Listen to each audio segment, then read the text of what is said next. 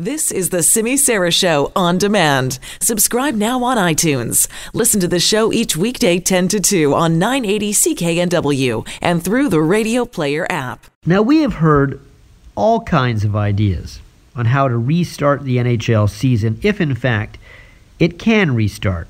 Even I added in one. Why not? Everybody else was. But of course, nobody knows if this season will be able to reach any kind of conclusion.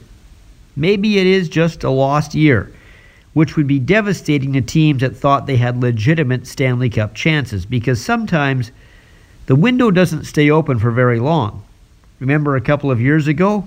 Winnipeg made the Final Four and they lost to Vegas. And a lot of people said at that time the Jets didn't really have to worry because they'd be a strong contender for a few years.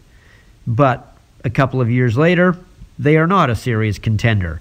They had a chance, and they missed it. And then they lost some of their key defensemen, and the window started to close. If the season doesn't get a chance to end, maybe that's good for the Canucks coaching staff. This is just a guess. It doesn't come from inside information, but if the season was allowed to finish and the Canucks missed the playoffs, maybe with a number of well known veteran coaches being available right now, ownership might decide to make a change from Travis Green to one of them. It's possible because Green would have missed the playoffs for three straight years. And missing in a season where they stayed in the race for so long, well, that might not sit too well with ownership. But we may never know. So it's likely a canceled season means he'd come back. One thing that will happen for sure at some point is the NHL will have a draft. But again, how will it be handled if the season is canceled? After the lockout loss season of 2004 2005, the draft lottery had every team in it.